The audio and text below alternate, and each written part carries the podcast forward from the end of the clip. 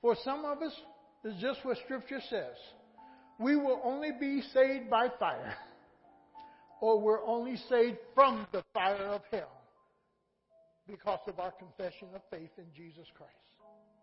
But we pray, oh God, that as we go through this series, that we would want more than that. That we would desire to be your servants. We would desire to walk closely to you. We would desire to grow up in the Lord Jesus Christ. Lord, minister to us, and we'll give you praise in Jesus' name. Amen. Church, what is it? And again, as I spoke last week, there are those who say, I don't need church. And we're seeing that more and more in America that people don't need church because people are pretty well off, and so they think they have no need of church. Also, remember what we talked about last week some that the church, when it began, it began with a fellowship centered around Jesus Christ. When it began, the focus was totally upon Christ and Christ alone. Then the church moved over to Greece and it became a what? A philosophy. And then it went on over into Rome and it became an institution. Then it moved over into Europe and it invaded the culture. And then it came to America and it became an enterprise.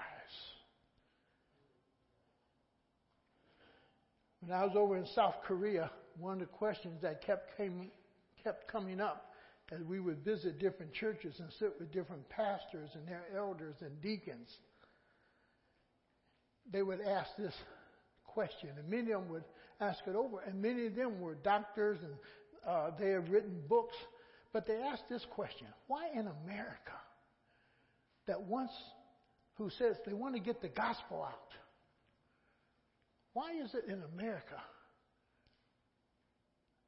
most Christian books have it in copyright.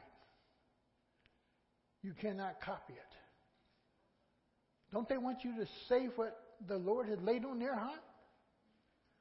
And why in America does it cost so much to get the word out?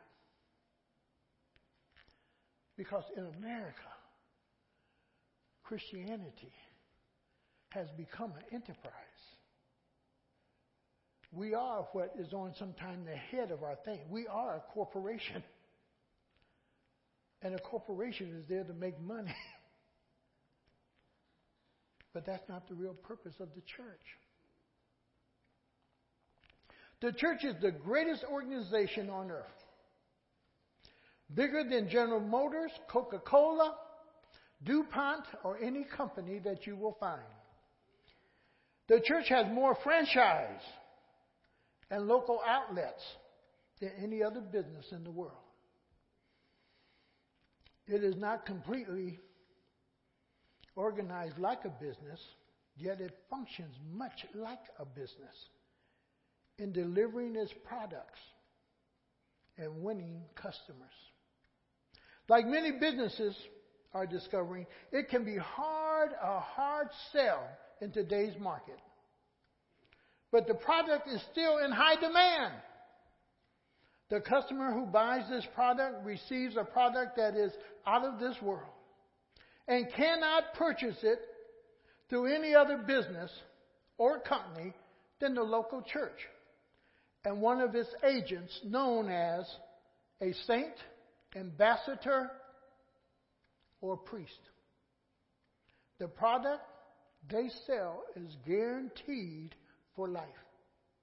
Furthermore, all their customers have opportunity to participate in the work of this organization. Though its local outlet, the church, and get some of the best deals on earth, like joy, security, peace, kindness, love, blessings, and many other blue light bargains. If you read the contract section titled John 3:16 and 1 Corinthians 12, 12 through 27, you will discover the vastness of this organization. One company, many outlets. Some cities have one on every corner. Our distributor, director, is the Holy Spirit. Our head or CEO, Jesus Christ. Our owner who owns it all is God. And many, many workers called priests. If you can be a part of this company, your benefits and dividends cannot be matched by any other company. Just think about it. The benefits you have in being part of the living church, the organization of the church, no company in the world can match its benefits or its dividends or its blessings. There is not a company existing that can do for you what the church can do. Now, Oswald Sanders says the overriding need of the church is to discharge its obligation to raising up generations for leadership that is authoritative, that when a Christian speaks, they speak with the authority of the living God. They're just not speaking dead words. But they are speaking words that are alive and will not return unto God void. They're speaking words that God's going to accomplish His will through His word that is spoken. It's either going to judge the person in having a right to enter heaven or a person who will be separated from God throughout eternity. It is an area of spiritualness. It is an area in which a person is going to grow in the Lord Jesus Christ. And they're going to demonstrate what it is to live a spiritual life, being a product of the Holy Spirit. They're going to demonstrate that in a spiritual life. And because they live this spiritual life, you're going to see the sacrifices that are made. The sacrifices that are made. And oftentimes today in our Christian life, we don't want to make too many sacrifices, do we? If there's anything we keep account of, is how much we have sacrificed. If we would keep up with our sin the way we keep up with our sacrifices, we would have less sin. Because we do very little of sacrificing.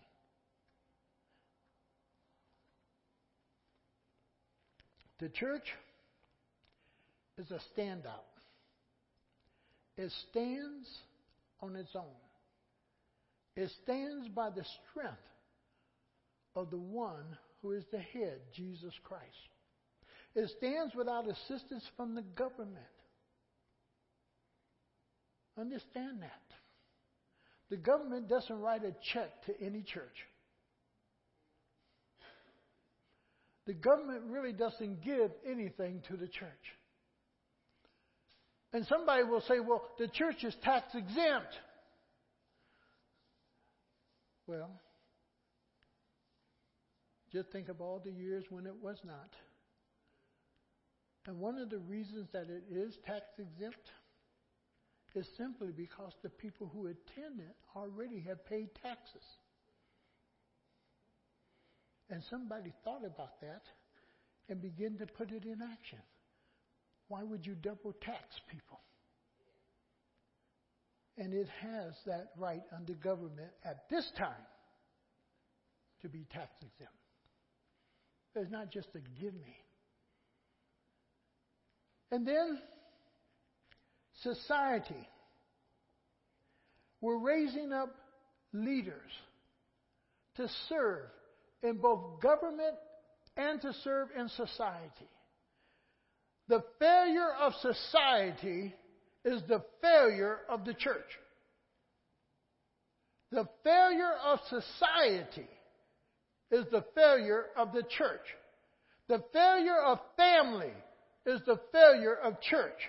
The failure of people living for the glory of God is the failure of the church.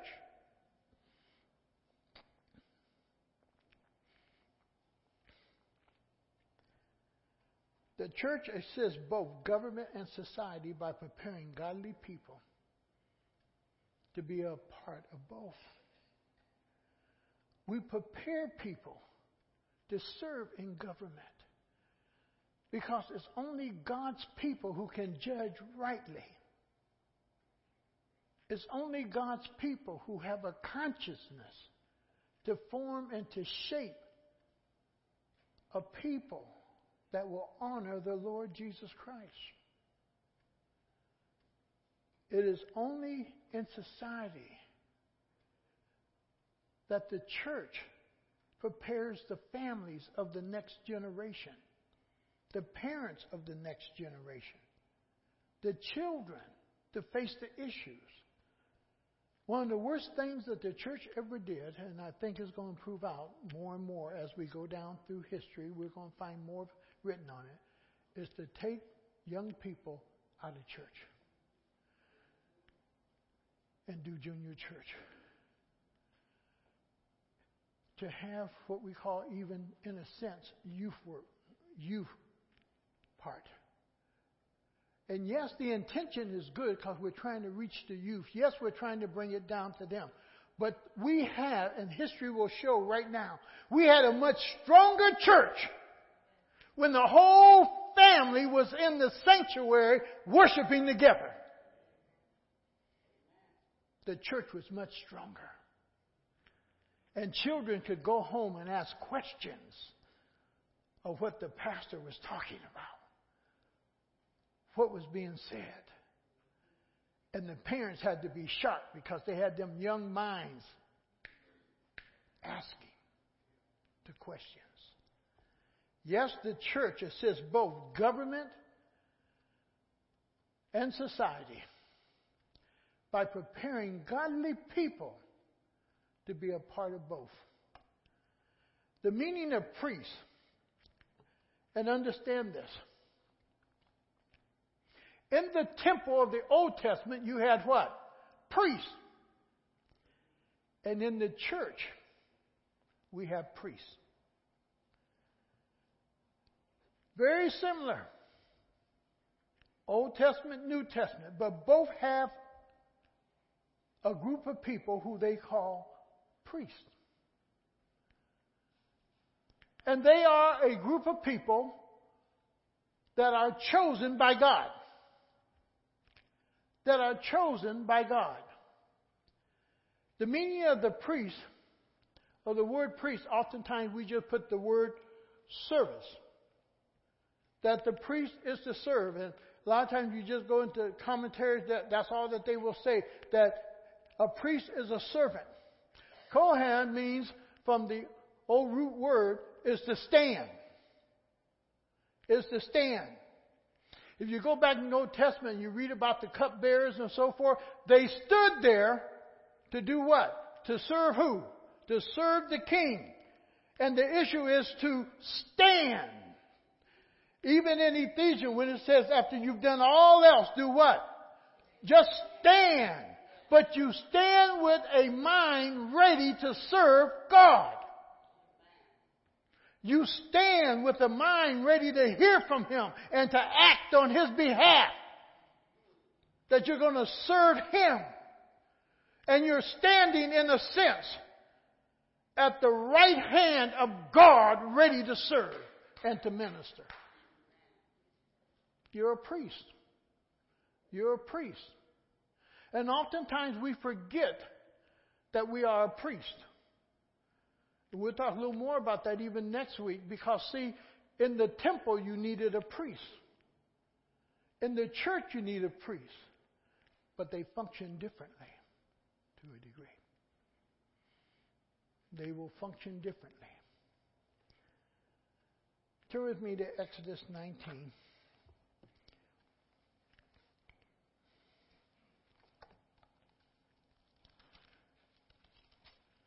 And I want you to understand that God chooses those who will stand by Him. The closer you stand to God, the more you're going to be perfected. The closer you are to the living God, the purer your heart's going to be. The closer you stand to God, the more your mind's going to be renewed. The further you stand away from God, the more ungodly you're going to be. The further you stand away from God, the less you're going to know or have knowledge of in serving the Lord. And the further you stand away from Him, most likely you will not be called on to be used. But it's when you're standing right there with Him, ready to serve at His begging call.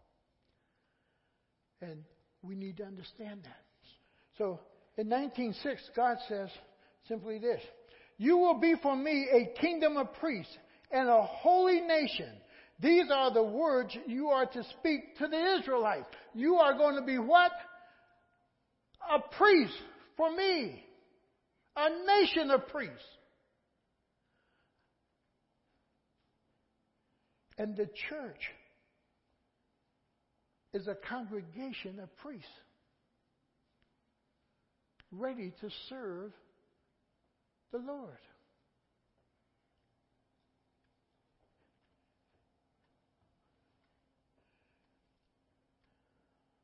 And he says, go back up into verse 5. Now, if you obey me fully and keep my covenant, look at the condition beforehand.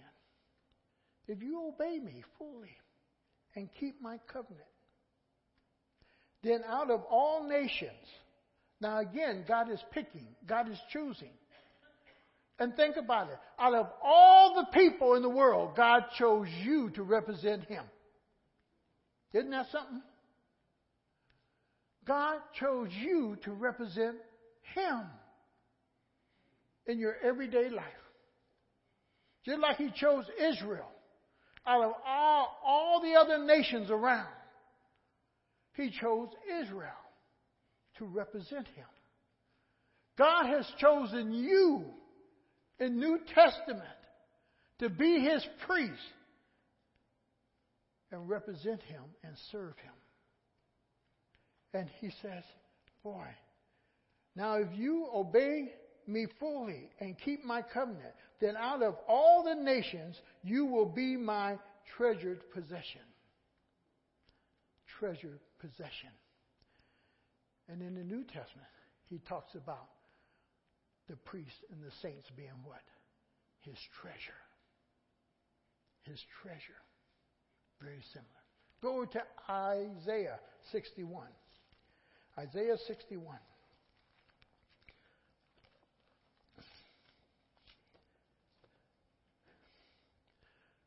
And verse 6. And just follow down with me. And you will be called priest. You will be called priest. Why? Because you serve. Why? Because you stand ready to render service for me and to me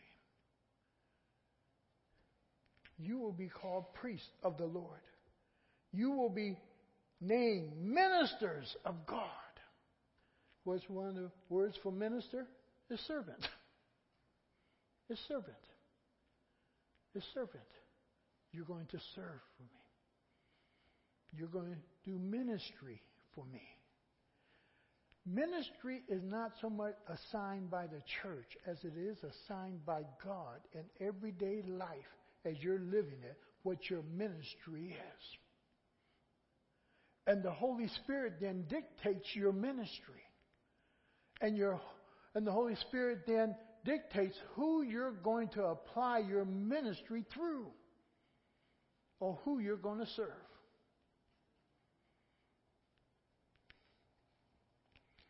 He goes on, he says, You will feed on the wealth of the nations, and in their riches you will boast. Your wealth is going to come not so much that God just drops it out of heaven, but it comes from the people around you. God will always understand this principle. God will always finance his program. He will not finance yours. God will always finance his program. And you have to understand something. When God is at work in something, finance will always follow it. Because God knows what we have need of in order to serve Him and to represent Him. When you're doing the work of God, the finances will follow. It may come slow, but it will follow if it's really God's work. Because God never assigns us to do anything in and of our own strength. Because He will not allow you to have one voice of glory to say, This is what you've done. You will not be able to boast one iota. Only thing you'll be able to say is, God did it. God performed it. God provided. God gave strength. God gave help. God ministered through us. And he says, Boy, and you will be called priest of the Lord. Go to 1 Peter.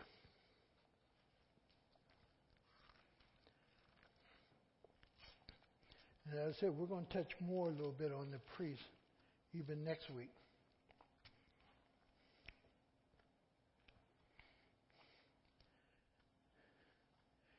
He comes down to verse 9. He says, But you are chosen.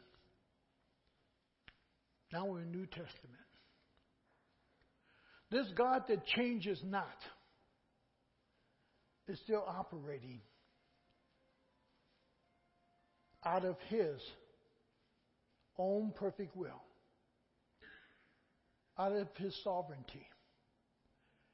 And God says to the New Testament folks, you, you, you are chosen. You are chosen. You are chosen.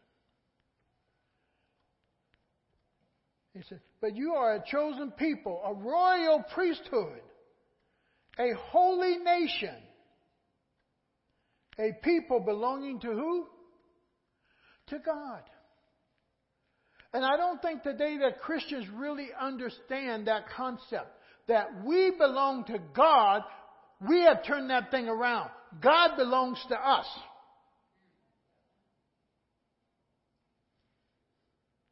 He's our genie in the bottle. We call on him when we need him. We tell him what we want. But we have somehow mixed this thing up, thinking he is to serve us rather than we are to what? Serve him that we are here with a purpose in life to serve Him. To serve Him. And He says, You are a chosen people, you are a holy nation, you are a people who belong to God, that you may declare the praises of Him who called you. There's your purpose. That you're declaring the praises of Him who called you that your life is a praise to Him who's called you out of darkness. That your life manifests Him and bring glory to Him and Him alone. Now, in contrast to Israel, the entire church stands as a royal priesthood, ready to serve Jesus, ready to serve Jesus. Now, the church always moves in a manner of response and submission. We're we are responding to His call on our life. We are responding to His word. We are responding to His voice when He speaks to us. And we do that in submission to Him. Now, when you're in submission to someone, there's not a whole lot of buts in it. There's not a whole lot of ifs in it. One thing that a Marine will learn to do, or an old Marine, when an order is given, you do it. You do it.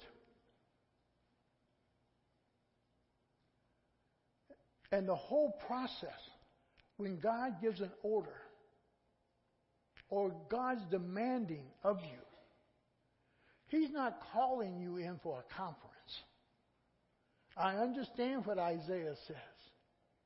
Come, let us reason together. But nowhere do you find in there that God has given a directive prior to. But as people who want to understand God, we do come and we reason and we get an understanding of who we are and who He, who He, who He is. And then we are obedient unto Him because we understand who we are and who He is. One of the things you have to do on the job, real quick, sometime, you have to establish who is the boss and who's the worker. Everybody want to be the what? Yeah. Everybody. When I would run a job, I didn't expect you to ask me, well, why do you want me to go do it? If you didn't want to do it, that's all you got to do is for me to say, you didn't want to do it, and I would ask you to leave the job. Because there's other people out there who want to work. I remember with a pastor friend of mine, David Sipp, because the way I was trained outside, when I was at Toccoa Falls, I was in charge of the plumbing department. And the old thing was that when we were not tied in with the city, we had a big old pond out there. And every now and then, when things get backed up, you had to pull the sewer thing and get down in there and run the line up through the sewer. And sometimes you had to put your hands down there and feel around. And, and, and David wanted to put gloves on. I told him, David, you got to take the gloves off. Because you can't feel what you need to feel with the gloves on. And David said, I'm not going to do that. I said, David, that there's fine. Just go back up to the main office and let them know you want to work in some other department. There, there's no argument about it. Either you're going to do it or you're what? Not going to do it. One of the things that caused my brother to lose a job, and he only had one more day to go at Ford to have his 90 days in. And because the other men got done early, they had ran their number of parts. Well, they went and sat down or went to the coffee shop. Well, a union guy could do that. A non union person couldn't do that. So the boss told him to go down to another line and start working on that line. What is he going to do? I've been working with these guys all along. I've been doing this and I've been doing that. And that foreman didn't argue with him. The foreman wrote him up, fired him on the spot, and Vance lost a good job at Ford with one day to go to be in the union. And then he could have went to the coffee shop.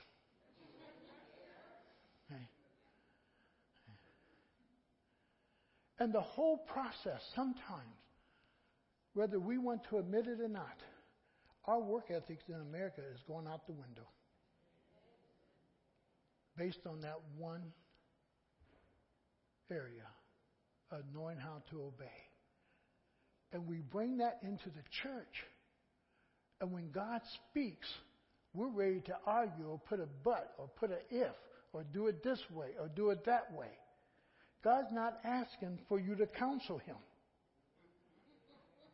He's asking you to serve him, which is a big difference. The church always moves in a manner of response and submission, not of self will or its own initiative. And oftentimes, what the church is trying to do is not function in the will of God, just like the believer, we're not trying to function in the will of God or what God is asking. We're trying to do something for God, and God hasn't asked me to do anything for Him, but be obedient to Him. But to be obedient to Him. And the most critical area for Christians in the church today is obedience. Is obedience. Is obedience to Him. Obedience to the authorities that He's put over. Obedience. And that's our biggest failure in the church. Is because people do not want to obey anybody other than themselves. Now,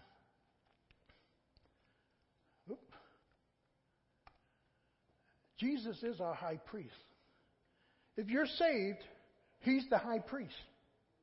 If you're saved and you serve in the church, you have a head of the church who is the high priest. And he is the one who, who will direct everything in the church. And when you don't think he's in charge, be still. Be still. Don't start waggling your tongue. Why? A tongue can set a city on fire. A tongue can destroy a church, split it. A tongue can do some damaging things. And sometimes what God is saying, be still. Because, see, boy, again, I would say to you, read the book, God's not in a hurry. That God has a time frame in which He's going to do things. And your thing is to just stay busy doing what God has called you to do in ministry. Be a faithful Sunday school teacher. Be a faithful elder. Be a faithful musician. Be a faithful singer. Be a faithful prayer warrior. Be a faithful encourager. Be faithful where God has called you to be. And work at it. Work at it. Why? The high priest is still on his throne. He's still there. Our high priest meets all of our needs. He'll meet the needs of the church. He meets all of our needs. Why? Because He is the high priest. He is the head of the church. He is over every priestly person within the church. Now, everybody in the church is not a priest. Everybody in the church doesn't serve God. A lot of folks in the church is self serving. They're serving who? Themselves. They're not there to really serve the Lord. And just because you grew up in a Christian family or you grew up in the church does not make you a Christian, but the assumption is if I went to church and I'm in the church and I was baptized and I was there and I could call the pastor's name, I'm saved. And that's one of the things that Satan has used to lead many people in the wrong direction just because they've been churched. And there's a lot of people in church that really do not know the Lord Jesus Christ. There's a lot of people in church that don't have a cry and a hunger for Christ. There's a lot of people in church that are not really seeking to live in the manner which will glorify God.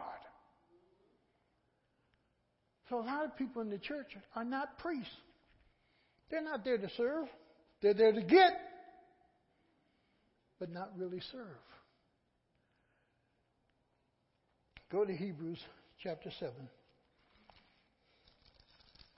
Because it makes a huge difference. In,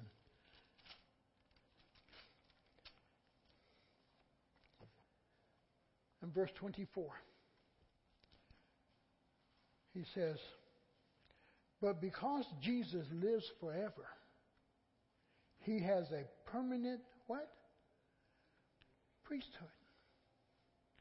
Because he lives forever. Guess what? You can't vote him out of office. And you don't never have to worry about him being replaced by anybody else. He is the head priest. Go to Psalms 110, verse 4. Psalms 110.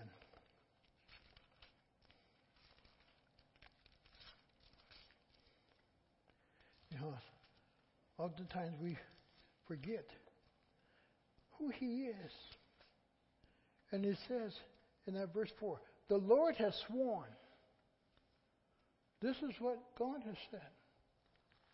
The Lord has sworn and will not change his mind. This is why Jesus is a high priest forever. The Lord has promised it, the Lord has stated it, and the Lord will not change his mind.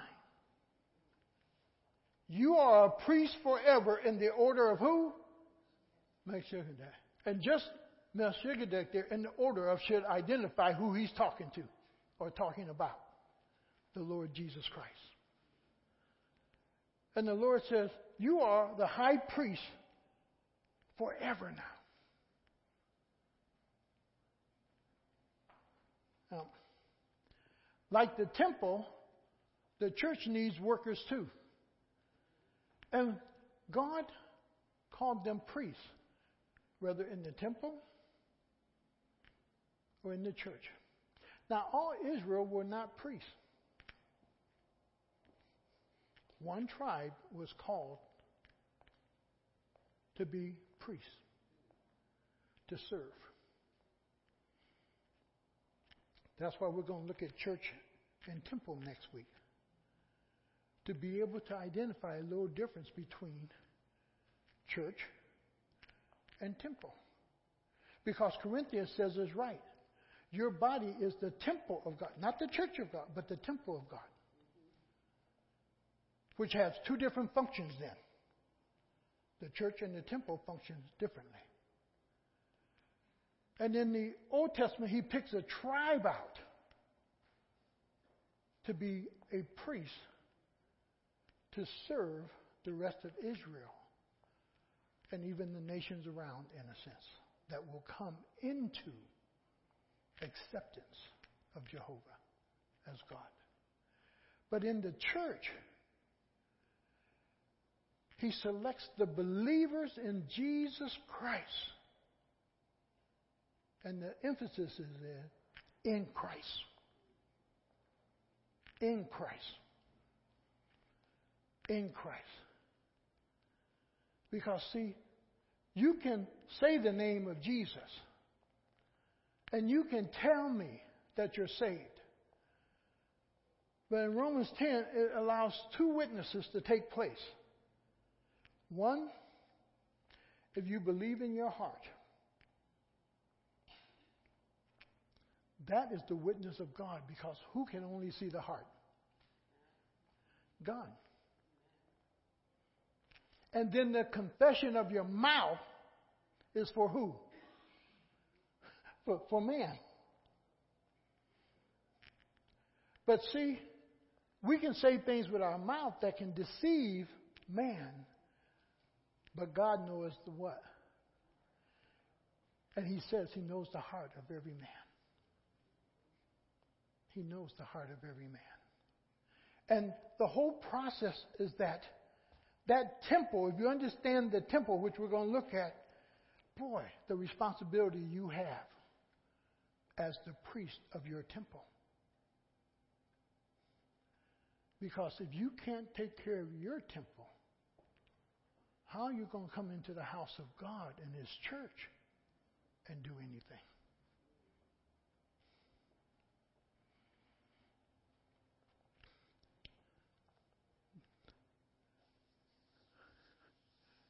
When the whole process of understanding the priest is that God Himself calls them.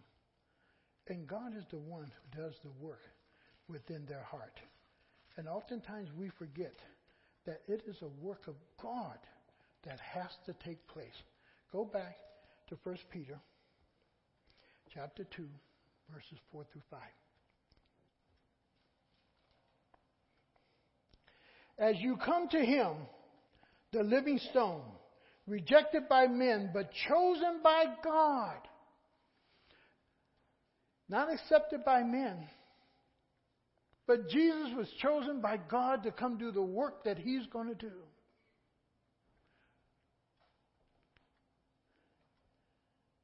Rejected by men, but chosen by God, a, a precious to him, and precious to him.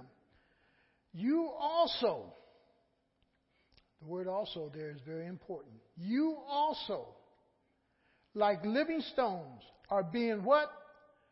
Built into a spiritual house. You are being what? From the time you accepted Christ, you are being built up to serve. You're being built up to render service to God. You're being built up and strengthened that you might be able to be that priestly person who shows forth the authority of God in your life. And he says, Boy, I'm building you up. And then I'm going to take you and I'm going to really then place you into this spiritual house. A priest, the moment they were born in the tribe of Levite, was a priest. But he could not take office as a priest until he was 25 years old. But in that time, Guess where he's at? He's with dad. learning to be what? He was not in the field learning how to plant. he didn't have a vineyard to take care of or sheep to take care of. He was in the temple learning how to be a priest to serve God, and he would then serve for 25 years, then he could retire. But he had to be 25 years old, and then he retired at 50 years old from the service. But the years before 25 were preparation years. And sometime in the church where people don't understand, yes, you are a priest, but you're not holding the office of the priest until you have learned how to be a priest and function in that fashion.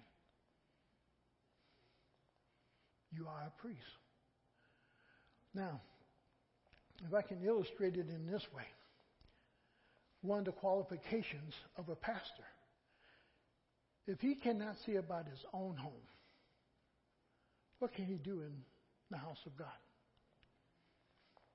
If you can't take care of your own temple, keep your own temple clean,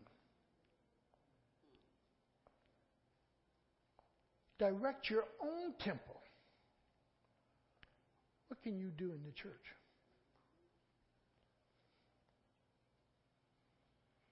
He wants to add you in. But there's that training period, and the question is are you really being trained? Are you being taught? And what do you avail yourself to in order to be trained?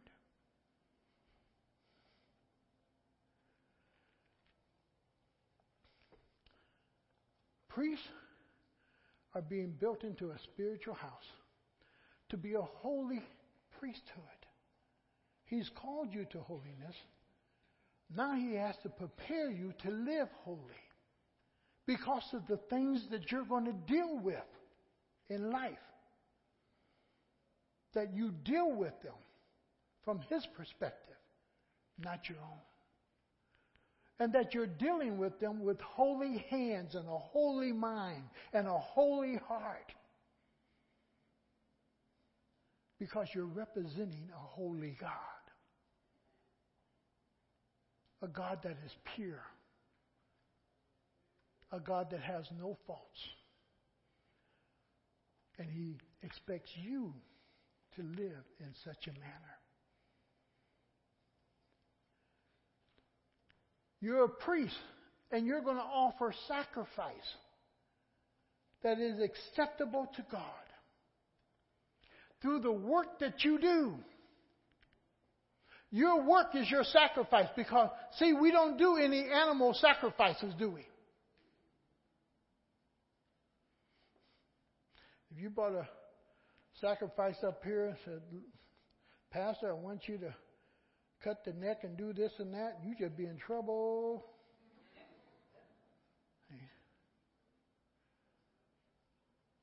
Your sins would just have to remain on you. And you really would have to do what a lot of people say. I'm doing the best I can. Yet you really would have to do the best you can. Because there would be no sacrifice for you. And you need to understand that. That Jesus already had made the sacrifice. But our works are our sacrifice unto God. When we show kindness to someone else, it's our sacrifice. When a person asks us to walk one mile, it's our sacrifice to go two miles. When our enemy asks for a drink of water, it's not for us to say, No, you're my enemy. You just go ahead and thirst and die or whatever. No, we give him what? A drink of water. That's our sacrifice. Because everything in us may not want to do that. Everything in us don't want to serve that person. Everything in us is rebelling over the request that that person has made of us. But then it's a sacrifice. And when people call you out of your name and people mistreat you, it's your sacrifice that comes back and treat them with respect and honor. That's a sacrifice. It's the work that you do. It's your attitude. It's your performance in everyday life that is your sacrifice because you're not sacrificing any sheep, any pigeons, any turtle dove. You're not doing that. But your sacrifice is in the obedience and as someone said earlier, the image of Christ that you're demonstrating through your life is your sacrifice that you are making. So in Romans 1, it says, yes, it's your reasonable service to be what? To do what? Present your bodies as what? A living sacrifice. And then in Romans 6, he encourages us not to allow our bodies to be used for any evil purposes. For any evil purposes. We don't render our bodies. Why? Because my body is what? The temple of the living God. I am a priest of the living God. And then in Ephesians 2:10 he says, "Boy, I am his workmanship." And he's preparing me for good works. He's preparing me for good works. Go to Philippians 1, verse 6. You already know it. Many of you know it by heart, but let's go there. 1, 1, 1 6, he said, Being confident of this, that he who began a good work in you will carry it on to completion. Why? God knows he can never leave you alone if he's going to expect what? Good works from you.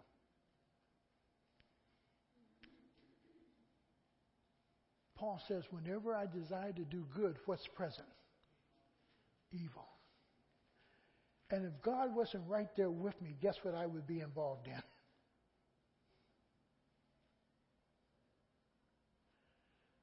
So God says, boy, He's going to continue to work in my life, work in my life. Why?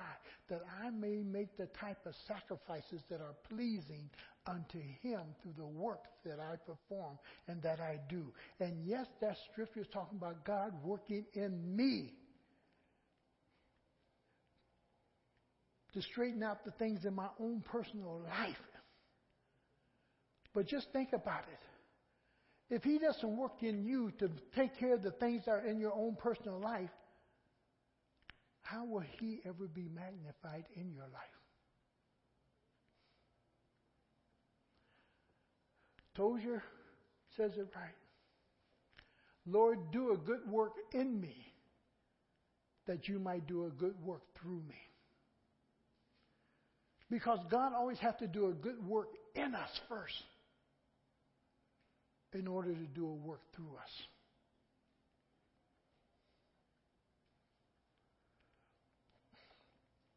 When the priesthood is healthy, understand this principle, the church is healthy. When the priesthood is healthy, the church is healthy. And healthy priesthood has one agenda serve Jesus, to perform His will. That we're hearing what Jesus says, that my food is to do the will of my Father. That my will is not that I will come and serve myself, but I will serve Him and do what the one who has sent me to do His will. When the church is healthy, it is because the priesthood in the church is healthy. And that priesthood is all about serving Christ and doing His will. Now, members of the body, not under authority of the head, are in rebellion. And see, you're not going to always know who's in rebellion. And I'm not going to try to lose a night of sleep or one wink trying to figure out who's in rebellion against God and who is really walking with God. Because eventually it comes out, don't it? I don't have to go downstairs every day and check my pipes to see if anything's leaking. Because if it's leaking, eventually I'm going to what? I'm going to know it. I don't have to run in the kitchen every five, ten minutes to see if the faucet is leaking. I just got to listen. And pretty soon I'll hear tap, tap, tap. And I know it's what? And guess what? In your life, I don't have to play Sherlock Holmes because pretty soon you're going to drip. And we're going to know there's a problem. A lot of people try to hide their problems, run away from their problems. But the priest deals with his issues of life and his problems. Joshua falls on his face. Go to Joshua chapter 7. And Joshua is crying out, Lord, why did you bring us here? Lord, we've been beat up by this little guy around the corner. Why did you send us around there? Lord. And the Lord finally tells him, Get up from there.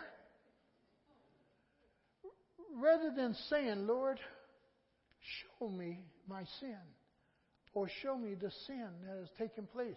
And Achan has stolen something that God said that they should not take, they should not take of the plunder of the people, and he had dug a hole in his little house and buried the stuff. And then Israel goes off to battle with Ai, and they get whooped. They get beaten up on. And they come back with all their scars and everything. And Joshua can't figure out what caused us to lose this battle. Now, this is what's so important about the priesthood, even about the life of the church. If you're really part of the body and you're living in sin, you're not just hurting yourself, you're hurting the collective, the whole body. You're hurting. And that hurt goes far beyond just these walls. Why? Because you're part of the body of Christ. And the Lord knows there will be some to dishonor. Some who will bring shame to his name. Yet they're still his. It's like in a family. A family can have a wonderful name in the community, but that doesn't mean all the children will live up to what? To the name. And there may be one or two who falls way short, but does that remove them from being part of the family? And even in God's house, he realizes there will be those who will not honor or bring honor to his name. That will bring shame. And that's the effect that we have, that rippling effect.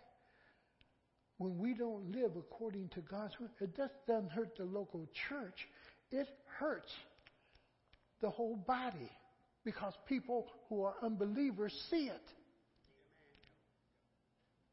And it affects them. Your children see it. Your nieces and nephews see it. Your co-workers see it. And the people you worship with see it.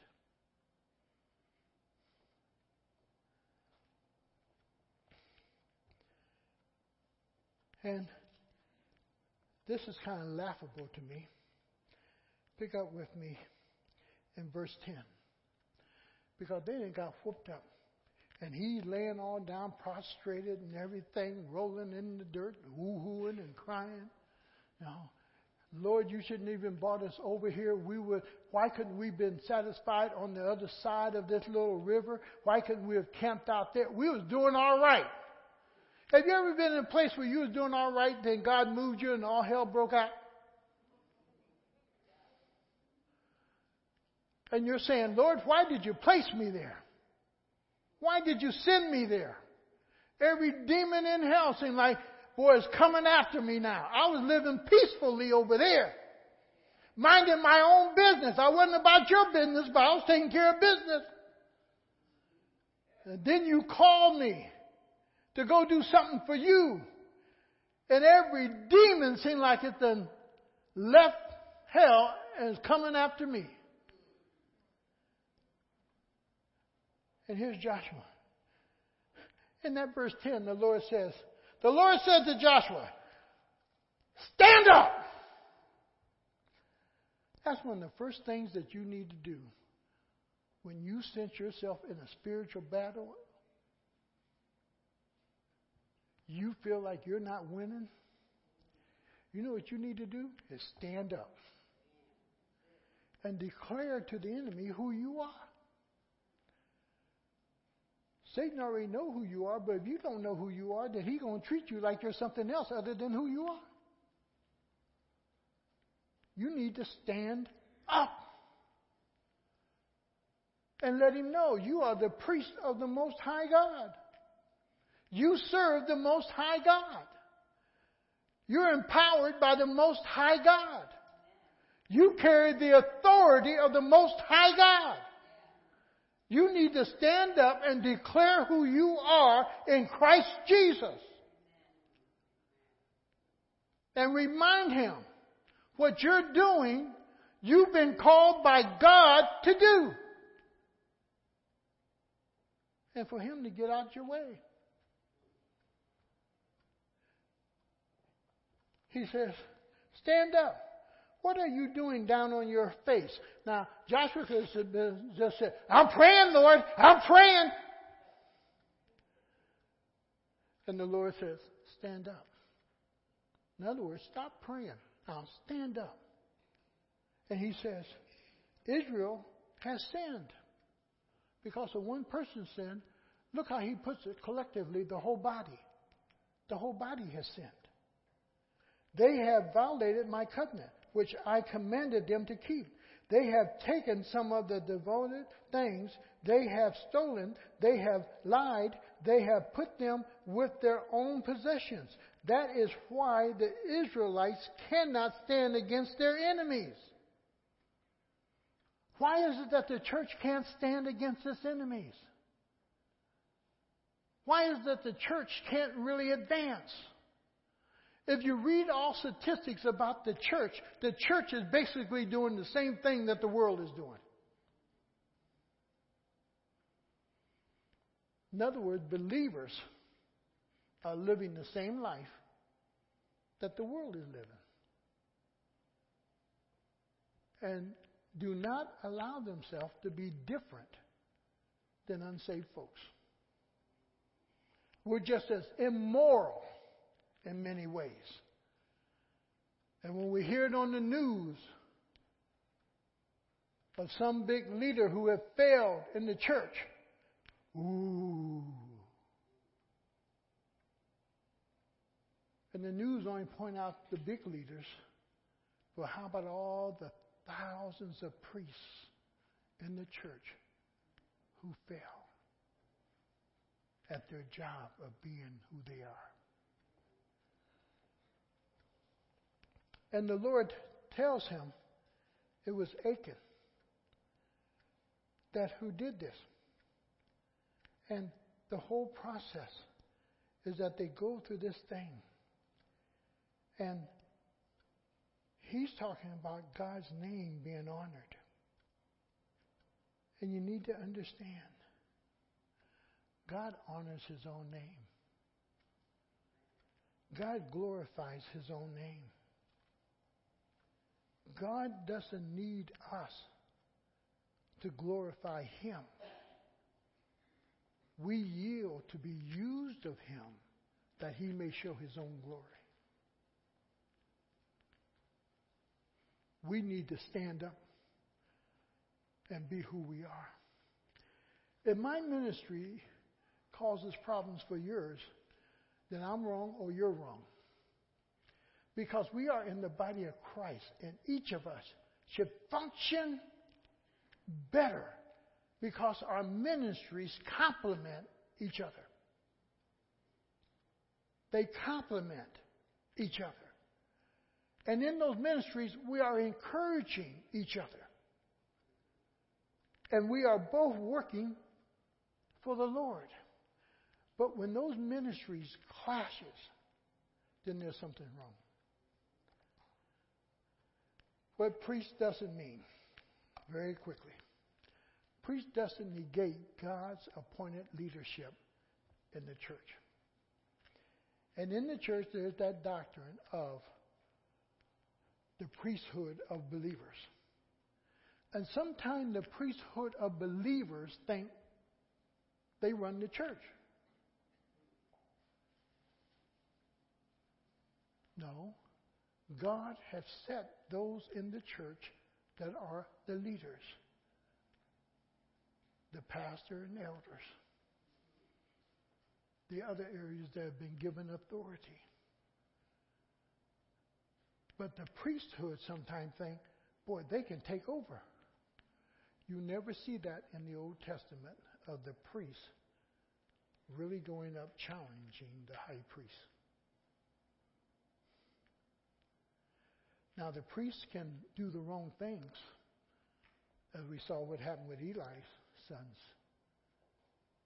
But God takes care of it.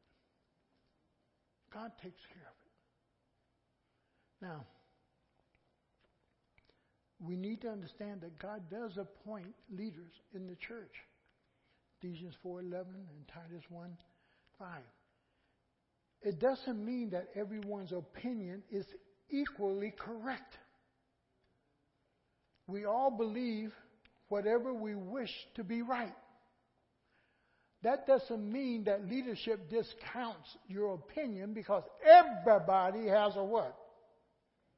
An opinion. And what leadership has to do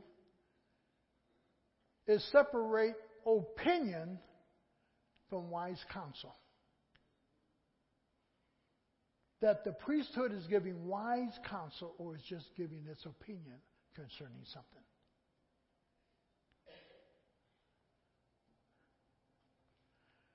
Because we all have that tendency to be right in our own what?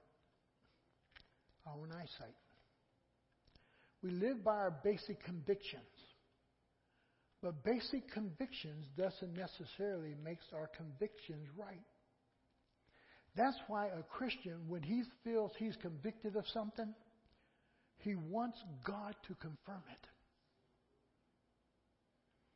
He wants God to really allow him to know this is what you want me to do. And you look for those outward signs. You look for something that God really says, this is what I want you to do as my child.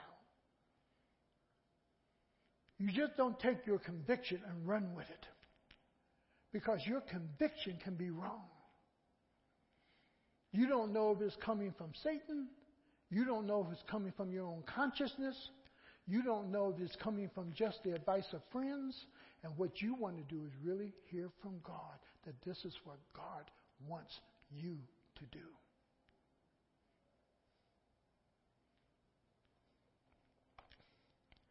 This doesn't mean collective authority is final or right.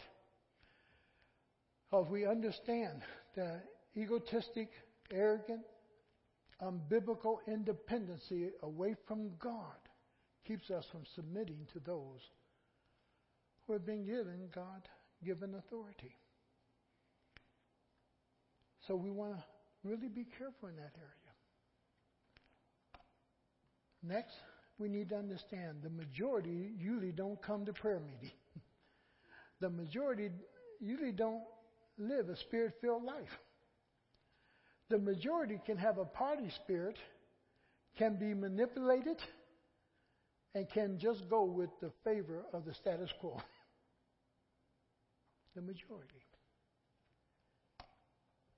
It doesn't mean that all the church are basically the same all believers are of equal value and worth, yes, before Jesus. But not all have the same gifts. Not all has been given the same authority. Not all have been placed in the same office. There are God given roles of ministry. Acts 14:23, Titus 1:5, 1 Thessalonians 5:12 through 13. And then if you look at Barnabas, and you look at the book of Acts, you'll see something that takes place. Is Barnabas Paul, Barnabas Paul, Barnabas Paul, and then it changes Paul and Barnabas, Paul and Barnabas. What did God just do? He flipped the leadership. And Barnabas was able to accept God's will. That he was no longer leading Paul, but now Paul, in a sense, was leading him. Then you look at Dorcas, her ministry. In the church, yes, but her ministry was helping the poor. Her ministry was making clothes for the poor. She had a ministry that God had assigned to her. Then you look at Lydia in chapter 16. Lydia had the gift of hospitality. And she opened her home to Paul, who didn't have a place to stay. And she encourages them to come and stay at her house. She was also, she had her own business, the selling of purple. And I believe a lot of the money that this woman earned went to help Paul on his mission trips. It was her ministry. What does it mean? Being a priest means you have a direct access to God.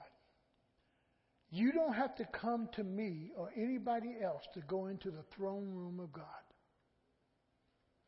You can do that in your car. You can do that while you're walking around the park. You can do that there in your bedroom. You can do it there in your bathroom. You can do it while sitting on your porch. You have direct access to God.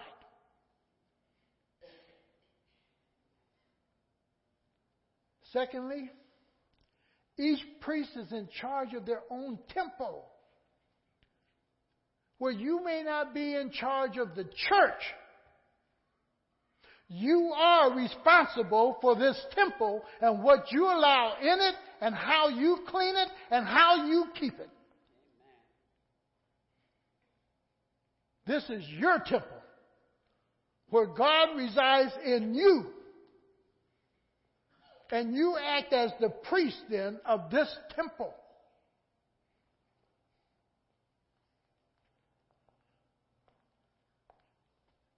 Then you are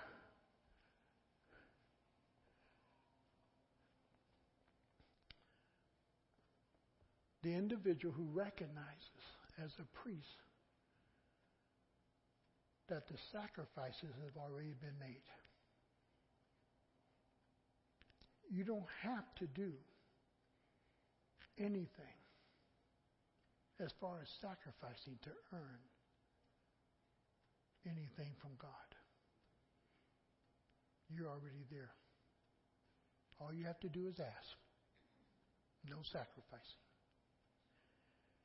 And then, number four, by our calling and the position in the body, you are an under shepherd with spiritual authority in the church ministry.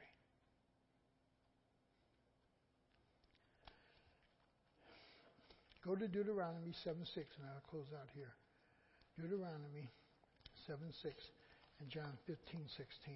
Just want you to see it, and then we're, we're basically done.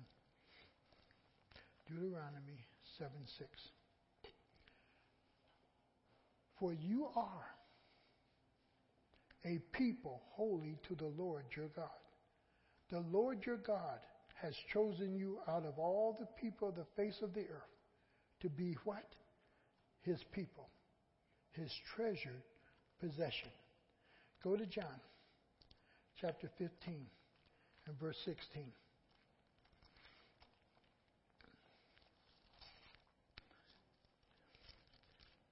He makes this statement.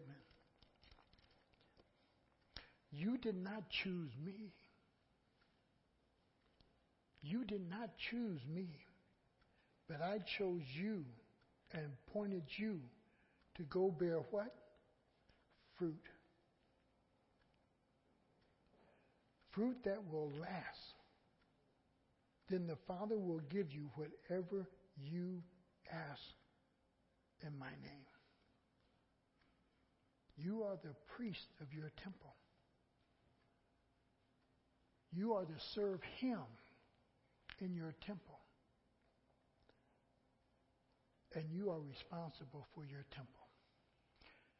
We're all under the authority of the Word of God.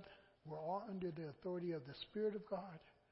We're all under the authority of the church body, the believers of the church. We are the priesthood of God.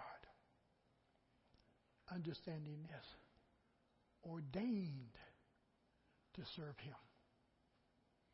It's nice to have ordaining councils. It's nice to have people who say this and that.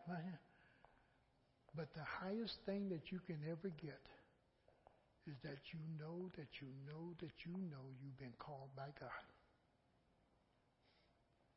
And that you've answered the call. And God Himself has consecrated you or ordained you to do what you do. That's the highest thing. Men make mistakes. Some people that we put in service should never have been in service. But they answered all the right questions, did all the right things. But they should have never been in the pastorate or in the ministry. There are people that have been commissioned to do things that should have never been commissioned to do it. And that's the failure of man because we can't see what? The heart. Nor can we see from this point to this point. But if you know that you've been called or ordained by God, I could care less if you talk, call me Doggy Brown. I've had people tell me, you are a rotten pastor. I've had people tell me, you are just a fool. I, I've been called everything up in my office. Not my office. But see, this is what's important. I know who I am in Christ. And I know who has called me to do this.